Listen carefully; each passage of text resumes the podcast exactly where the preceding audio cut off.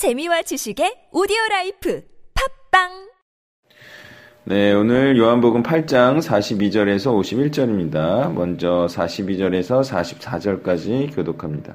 예수께서 이르시되 하나님이 너희 아버지였으면 너희가 나를 사랑하였으리니 이는 내가 하나님께로부터 나와서 왔음이라 나는 스스로 온 것이 아니요 아버지께서 나를 보내신 것이니라 어찌하여 내 말을 깨닫지 못하느냐? 이는 내 말을 들을 줄 알지 못하는도다. 너희는 너희 아비 마귀에서 났으니 너희 아비의 욕심대로 너희도 행하고자 하느냐? 그는 처음부터 살인한 자요. 진리가 그 속에 없으므로 진리에 서지 못하고 거짓을 말할 때마다 제 것으로 말하나니 이는 그가 거짓말쟁이요. 거짓의 아비가 되었습니다. 아멘.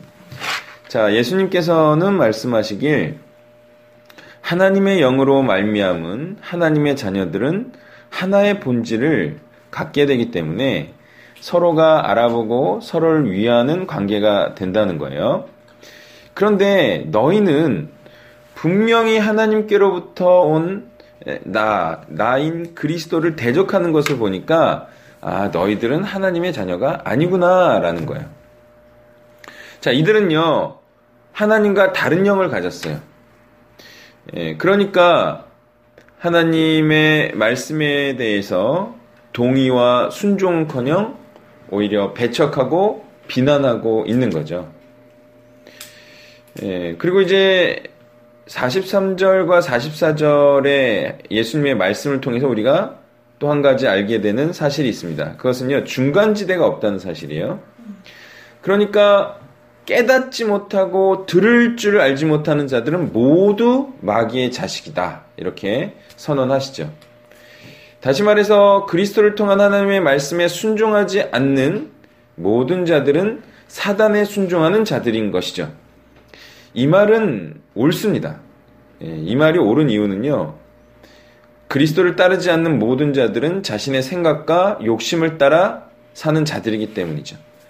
자, 언뜻 생각하면 다른 사람을 이롭게 하는 이타주의 같은 것들, 어, 그런 것이 무슨 욕심이냐고 하겠지만, 예, 사실 그것도 하나님을 영광되게 하는 것이 아니기 때문에, 또, 그것은 그 자체로 무의미한, 그 자체로는 무의미한 인간을 위한 것이기 때문에 바로 인간을 위한, 인간을 향한 욕심이다. 이렇게 규정할 수가 있는 거죠.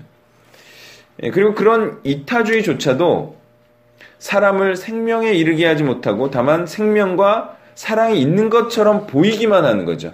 그것도 이제 속이는 거예요. 예, 속여서 생명이 없는 사망에 이르게밖에 하지 못하기 때문에 그것은 살인 행위가 되는 것이죠. 예, 그래서요, 예, 수님께서 말씀하신 바와 같이 하나님의 뜻은 오직 그리스도밖에 없어요. 그리고 그의 주장에 따르지 않는 모든 사람과 모든 삶은 사단에 속한 것이다. 그거죠. 그리고 그들은 서로 속고 속이는 삶을 사는 자들이다라는 거예요. 또 그들은 세상의 논리에 따라 사는 자들이고 사단의 일을 톡톡히 하며 사는 삶을 살고 있다는 것입니다. 45절부터 47절을 교독합니다. 내가 진리를 말하므로 너희가 나를 믿지 아니하는도다. 너희 중에 누가 나를 죄로 직접겠냐 내가 진리를 말하는데도 어찌하여 나를 믿지 아니하느냐 하나님께 속한 자는 하나님의 말씀을 듣나니 너희가 듣지 아니함은 하나님께 속하지 아니하였음이로다. 아멘. 자, 그리스도께서 하시는 말씀이 100번 옳은 말씀임에도 불구하고 믿지 않는 자들이 훨씬 많아요. 네, 그것은 무엇 때문인가? 그것은 그들이 하나님께 속한 자들이 아니고 바로 사단과 세상에 속한 자들이기 때문이죠. 사단과 세상에 속았다는 것은 무엇입니까? 바로 세상 사람들과 동일한 일을 행하며 산다는 것이고요. 세상의 운영과 유지에 주로 기여하며 그 속에 담긴 사단의 뜻에 충실한 삶을 살아간다는 것을 의미하는 것입니다. 세상 사람들은 무엇을 하며 살아갑니까? 정치, 문화, 경제, 사회 등에 일반은 총적으로 이바지하며 살아가고 있습니다. 그러면서 그 일이 올바른 일이며 심지어는 하나님의 뜻인 줄 알고 살아가고 있는 것이죠. 그러나 분명한 것은요, 그러한 일들이 영생을 주지 못한다는 사실입니다. 그것들은 현세적 생명만을 유지시켜 주는 것이고요. 바로 현세의 소망을 두고 살아가게 하는 것입니다. 그러니 그런 일들은요, 사단의 일이 될 가능성이 큰데요. 그 이유는 사단은 어떤 자입니까? 현세를 유지시키려고 하는 자예요. 그리고 사단은 현세를 영원히 지속된 예, 세상이 되기를 소망하며 그렇게 분투하듯 노력하는 자이기 때문이죠. 또 이것이 어떻게 가능한가요? 그것은 이미 이 세상을 자신의 나라로 만들었기 때문에 이 나라를 지속해 하는 것이 그의 소망이라는 것입니다. 그러면 믿는 자들은 세상의 파괴를 도모해야 하겠습니까? 그렇지가 않습니다. 세상을 그냥 유지시키지 않는 방법, 유지시키지 않는 것, 또 파괴시키는 것만으로는 하나님의 나라가 도래하지 않기 때문입니다. 그래서 그리스도인들도 세상의 파괴를 원하지는 않아요. 그러하기에 믿는 자들의 활동은 어떤 활동이냐? 현세의 구조와 체계가 존재하는 한 최선을 다해 하나님의 나라를 임하게 하는 일, 바로 그것이 믿는 자들이 하는 일이라는 겁니다. 그리고 그 일이 바로 성령이 임하게 하는 제자 삼는 일이고요. 제자 삼는 일은 사단의 구조에 기여하지도 않으면서 또 세상을 파괴하는 일도 아니면서 다만 하나님의 나라를 도래케 하는 일인 거죠. 그렇게 하나님의 나라는 세상 구조 밖에서 분투하는 자들을 통해 이루어지는 것이죠.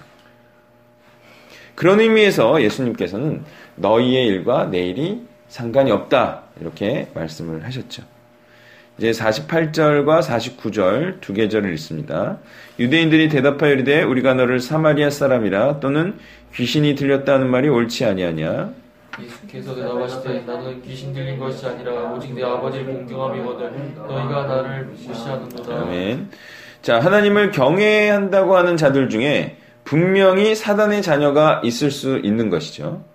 그 사단의 자녀는요 또한 어떤 자이냐면 진짜 혼합주의자들, 그리고 진짜 귀신이 들려서 더러운 자들을 비난하는 자일 수도 있어요. 사단에 속한 자가 사단에 속한 자들을 비난할 수도 있어요. 또 그 사단의 자녀는 48절과 같이 하나님의 사람을 향해서도 또 동일한 비난을 하기도 하는 거죠. 그러니까 이 지금 사단에 속한 자는 지금 무슨 일을 하는 자냐? 적을 속이기 위해서 자기들끼리 속이기도 해요. 진짜 속이려고. 그래서 자기들끼리 싸우는 형태를 보이기도 해요. 이때 그러면 하나님의 자녀는 어떤 태도를 취해야 하느냐? 바로 이쪽도 아니고 이쪽도 아닌 어느 편에도 서지 말고 하나님의 편 그리고 하나님의 자녀들끼리 연합하며 악한 영들의 소유자들을 몰아낼 줄 아는 자가 돼야 하는 거죠. 예, 그러니까 이렇게 사단의 사람들과 연합하지도 않 으면서 또 예, 하나님의 사람들, 같은 영과 같은 뜻을 가진 사람들과 연합하기 위해서는 바로 같은 영과 다른 영을 분별할 줄 아는 능력이 있어야 돼요. 아군과 적군을 분별할 줄 아는 능력이 있어야 된다는 거예요. 그래야 형제와 분열하지 않고 또 적과 타협하지도 않는다 이거예요. 그렇게 분별할 줄 아는 영과 더불어 몰아낼 수 있는 능력도 모두 갖추고 있어야 하는데요. 만약 이런 능력들이 없으면 어떤 일이 일어나냐? 일예로 어떤 기독교 사무실에 일어나고 있는 일인데요. 태극기를 휘날리며 박근혜 정권의 퇴진을 반대하기 위한 극보수 세력까지도 정말 문턱 없이 드나드는 그런 곳이 될 수 있다 이거예요. 아, 그런 사람 막 아군으로 인식하고 막, 그쵸? 그런 것도 바로 분별력이 없는 데서 일어나는 일이다. 그러니 사단에 사로잡힌 자들이야 믿는 자들을 혼란하기 위해서라도 자기들끼리 속고 속인다 하더라도 믿는 자들끼리만큼은 서로를 알아보고 돕고 도움을 받는 사이가 돼야 하고 또 적군은 적군인지 알고 대처하는 일이 있어야 한다는 것입니다.